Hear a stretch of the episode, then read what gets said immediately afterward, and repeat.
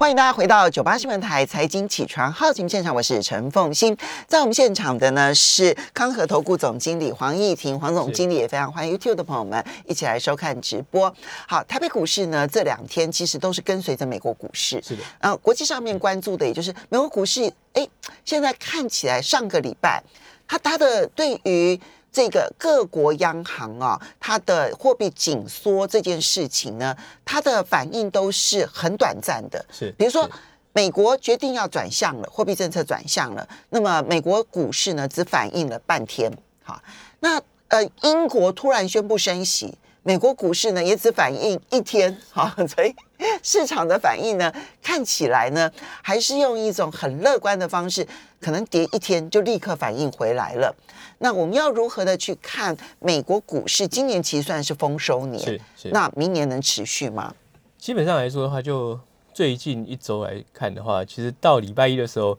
呃，我本来还蛮担心说，呃，今天上节目要跟各位致歉，因为上礼拜，呃，我的看法是到年底之前应该是相对偏多去去看待的可能性是比较高。那呃，想不到就是在很快的，很快的市场就告诉你说说不用担心。对对对，但还好，就是过去两个交易日就反弹啊。但基本上来说的话，啊，最近的呃整个盘势来看的话，特别是在过去两个交易日来说的话，虽然是很快速的反弹没有错，那 S M P 五百又接近了四千七百点呃，那呃其实离呃历史高点也相去不远了，也就是在大概一个百分点左右的一个空间而已。那但是呢，其实在过去两天的反弹，其实量缩的非常明显。那反而是在呃上周五哦大跌的时候，有出一个比较大的量哦。那当然那一天是四五日啊，就是呃期权的呃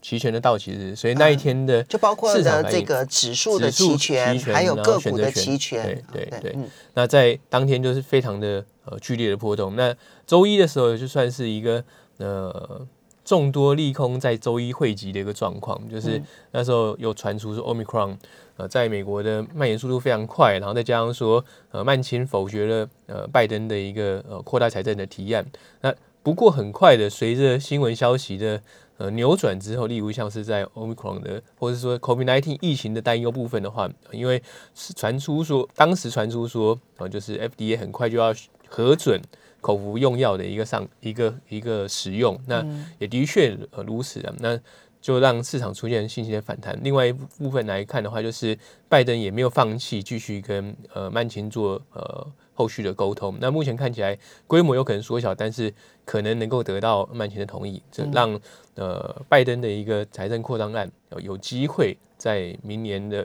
呃一月份呃能够顺利过关。那年底前应该是不可能，但是在明年第一期，目前看起来市场评估的可能性是蛮高的，所以又很快速扭转市场信心，让呃市场出现了快速反弹。那同一时间呢，就短线资金来看的话，其实在上周最后三个交易日下跌的时候，大概有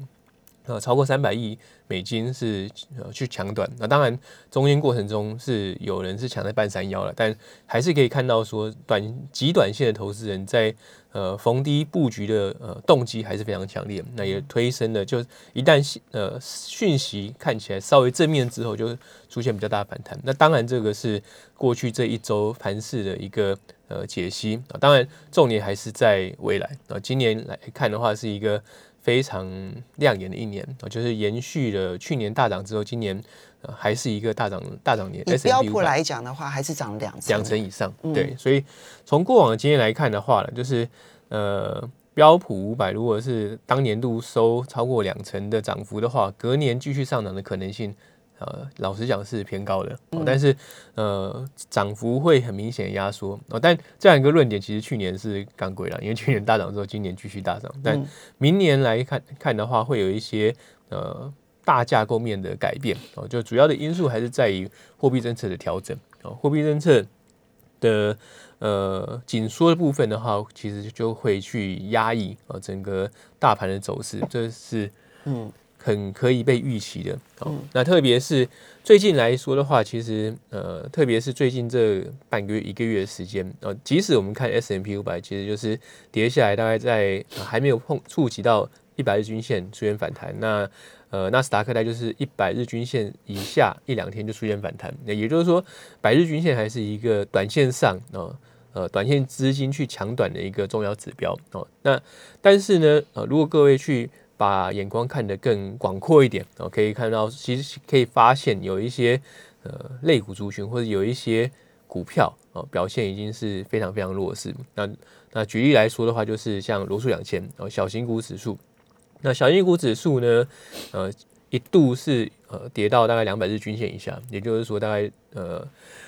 大概就是呃年限的价格了。所以相较于大盘，相较于大型股，其实非常弱势。而且就整个走势来说的话，它的下降轨道是相当的明显，所以它就是一个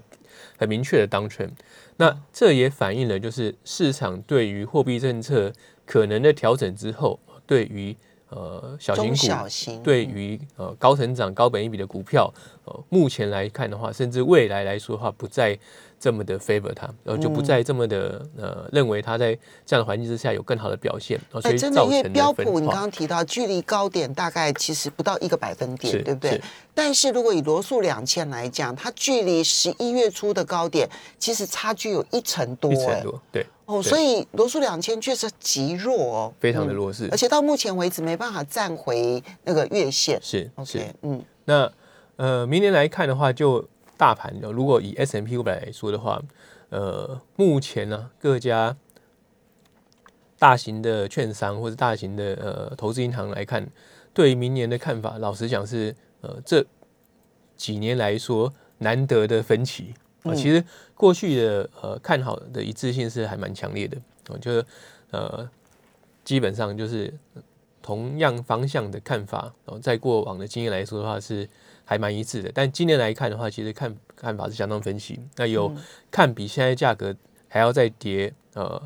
两百呃以 S M P 大概还再跌两百多点三百点，然后就是像大摩就看的比较呃。中性偏悲观然后，他认为大概会跌到四千四百点，但也是有看到五千点以上然后，所以这整个的分歧是呃，相较于过往来看看的话，是分歧的比较明确明显。五千年以上的话，表示它估计到明年还会再涨一层，还会再涨一层。那如果说是看到四千两百点的话，当然也没有看到那么悲观，就是估计明年可能跌百分之五五是，所以从跌百分之五到涨一层都有。是，嗯，那基本上，如果去各位去拆解，呃，这些投行对于明年的看法啊，事实上，就企业获利的角度来看的话，其实他们还是认为明年还是一个企业获利扩张的一年。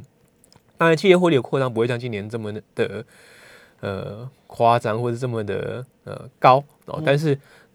七到十趴的一个获利增长，目前来看的话，应该还是一个市场蛮一致性的共识。嗯，但重点在于说，各家对于本一比的评估来看的话，就有比较大的分野。嗯，好，那呃，有认为本一比啊会从现在的二十一点多，接近二十二倍，压缩到十九倍以下。啊，也有认为说会维持在相对啊目前的当前本一比来看。嗯，那。呃，这样的一个分野就会造成啊，其实对于呃指数价格的估计的落差啊，所以基本上呃就基本面来看的话，其实是没有什么太大的问题啊。那就经济继续的呃稳步扩张，然后伴随着就是企业获利继续的稳步扩张。那所以基本上基本面不是太大问题。那去影响去影响所谓的呃指数价格的预判，重点就会来到所呃各家对于本一比的预期。那本一比的预期其实就是回到一个关键了，就是说。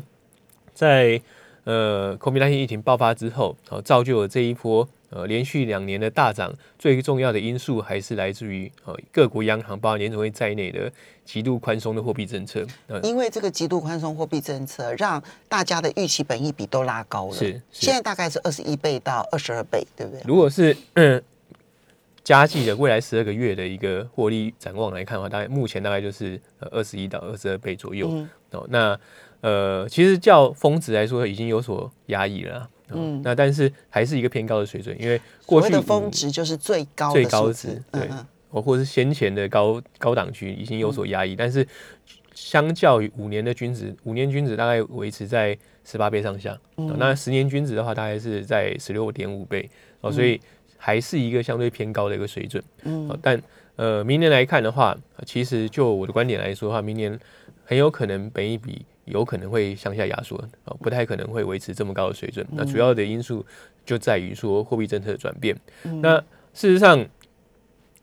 本周一之啊，包含本周一之内内的过去那三个交易日，其实大幅的下跌，还有一个因素在于说，在联储会开完会之后，已经有一些联储会官员迫不及待的呃发表更鹰派的看法，事实上是有冲击市场的信心。那因为呃，像沃克他都提到说。呃，他认为明年三月就要升息。那其实可是联准会的理事。是是，那所以如果年明年三月就要升息的话，就就完全打乱了原来市场的预期。因为在呃上一次的利率决策会议，就上周三呃之后，其实市场大概已经为联准会的货币政策调整呃形绘出一个轮廓。也就是说，大概明年三月结束购结束购债，然后呃五到六月做第一次的升息啊。那假设。也呃，提前到三月就第一次升息的话，基本上就是呃结束购债跟第一次升息是同时发生。那对于呃货币政策调整来说，就是是一个非常剧烈的一个调整。那在当时也呃让市场呃出现了一个呃颇为惊吓的状况啊。但这个颇为惊吓其实也很微妙，就是说我们看到股市呃是大幅下跌，但是事实上在上周的最后两个交易日，公债殖利率是往下走。哦，所以这其实是出现一个蛮分野的状况。那也许的解释就是说，它是一个短期避险现象。因为如果我们继续对照哦所谓的呃利率市场的呃 imply，就是如果参考就是 Fed Watch，它呃按照利率。市场的交易来判断联准会什么时候升息的话，目前来看的话，明年的五月份做第一次升息的几率已经过半。嗯，那呃三月份事实上已经开始变成五五坡。那这跟一个礼拜之前的话，其实有呃再往下呃再往上提升升息几率的一个状况。所以呃就是要看啊，当然从过往经验来说的话，所所谓的 Market Watch 呃的一个呃结果，这个是市场交易投票出来的结果了啊，但它。呃，往往啊会随着新闻讯息做比较大的一个波动啊，但是整体来说的话，就市场的认知而言的话，明年的年终呃基本上已经成呃第一次升息已经是市场的共识。好，所以呢，呃，因为升息会不会让本益比下修，这是关键。欢迎大家回到九八新闻台财经起床号节目现场，我是陈凤欣，在我们现场的是康和投顾总经理黄义婷，也非常欢迎 YouTube 的朋友们一起来收看直播。好，义婷，我们刚刚提到了，就明年美国股市的预估，现在有一个最重要的一个预测，就是会不会因为美国联准会的这个升息，因此本益比必须要向下修正。这个是过去这两年呢，美股大涨，其实跟本益比拉高哈，那市场预期本益比拉高有很大的关系。那因为本益比一拉高，我股价就可以往上推了嘛。哈。是。但是现在如果本益比从现在二十一、二十二倍往下降，不用多，只要降到二十，那光是这个降，可能就有五趴的差距，是对不对？股价就可能要修正五趴到十趴。所以，如果这个本益比因为升息而往下降，对股价来讲，当然影响就很大。是。那市场现在对于这个部分的预测呢？那么有认为要降到十九倍的，有认为会维持现在二十二倍的。你看这个差距就很大了。那议题你是主张它可能会往下降的啊？那本益比往下降这件事情，当然就要开始回头去看。那有哪一些公司的估值可能过高？这就是现在市场可能要去了解要不要反应的重点了。是，那其实，在过去这一个半月啊，虽然大盘啊说以 S M P 五来看，大概就是高档震荡啊，但如同前面讲到，就是像罗素两千，其实它已经是回档了超过十个 percent。那另外来看的话，如果看纳斯达克，因为呃很多投资人关心纳斯达克，那纳斯达克来说的话，其实如果拆就里面的成分股的话，也有至少五成一度是跌到呃从高档回跌二十二十个百分点，也就是说，虽然我们看大盘就是撑住哦，那但是呢呃资金流往更好的公司或是他们更信任的公司的呃态势很明显，所以小型股或者是说有一些呃有。可能有成长题材，但是没有办法实现获利的公司，其实在这段时间是被抛售是非常明显。所以小型股、小型成长股受伤现在是最重的。是是，那呃，基本上呢，呃，目前看明年，呃，我的看法啊，基本上就是会是一个高档震荡年嗯。那主要维持呃大盘不至于崩溃，不至于出现呃崩盘的主要理由，还是在于说它毕竟还是一个呃经济扩张的一年，嗯，然后企业获利还是会去扩张，但呃随着货币政策的调整，其实呃就必须要去做更明确的一个呃所谓的呃资产配置的转变，或者是类股选择的转变，嗯，那呃目前看起来不管是呃，明年三月或是明年六月，呃，做第一次联准会的升息，那我们未来呃，就是未来的一到两季，就是要必必须要去面对的是，呃，联准会的货币政策调整。那过往经验来看的话，在联准会货币政策调整前后，啊，特别是前一季跟后一季，啊，或者前一个月后一个月，啊，这段时间，啊，市场的震荡幅度加剧的。可能性是比较高啊。那另外来说，就是从过往经验来看的话，到底在这段货币政策调整期间，或是预期货币政策调整期间，哪些类股表现比较好啊？那会是市场关心的焦点啊。那好，所以刚刚大盘的部分，就简单来说，嗯。会修不会崩，是对，好 会修正不会崩溃 崩溃，因为获利成长百分之七到始终就在这个地方。那但是呢，它在修正的过程当中，会同时有一个大的结构调整。那怎么去看大的结构调整？就大的结构调整来看的话，呃，当然前面已经提到，事实上已经在调整，就是说小型股、成长股已经开始被。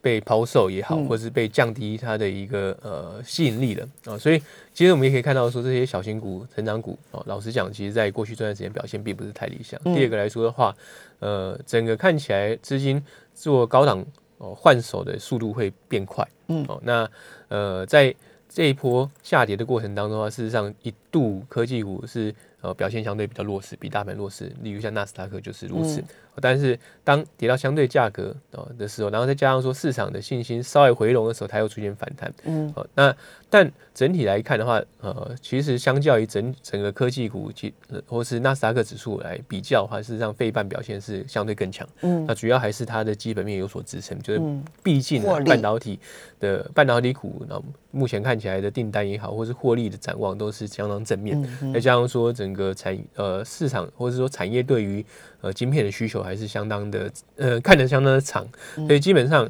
呃，费半能够撑在相对高点啊，或者是反弹啊，一呃，第一个第一天的反弹比大盘来的更强，其实一点也不意外。就是说，投资人在这种呃环境之下的话，会选择更看得到、更看得到获利的公司。对，嗯，那也就是说，呃，随着资金水位渐渐的消退，然后利率成呃资金成本开始上涨，那呃，择优择时布局就变得更重要。哦，择优哦，就是说要去找呃营运展望亮眼、营运展望正面的公司，然后同时它的已经实现了哦所谓的呃企业增长或者获利获利有所实现的公司，在这种状况之下，会让市场哦投资人比较安心。那疫情，你觉得什么样子的产业对你来讲，可以相对看起来它都是属于优秀、获利能力很强的公司？呃，当然，这其实就要看个别的公司。例如说，呃，整个科技股来看的话，其实呃强弱分野，其实在过过去这段时间就相当的明确。那呃这些科技龙头的话，事实上过去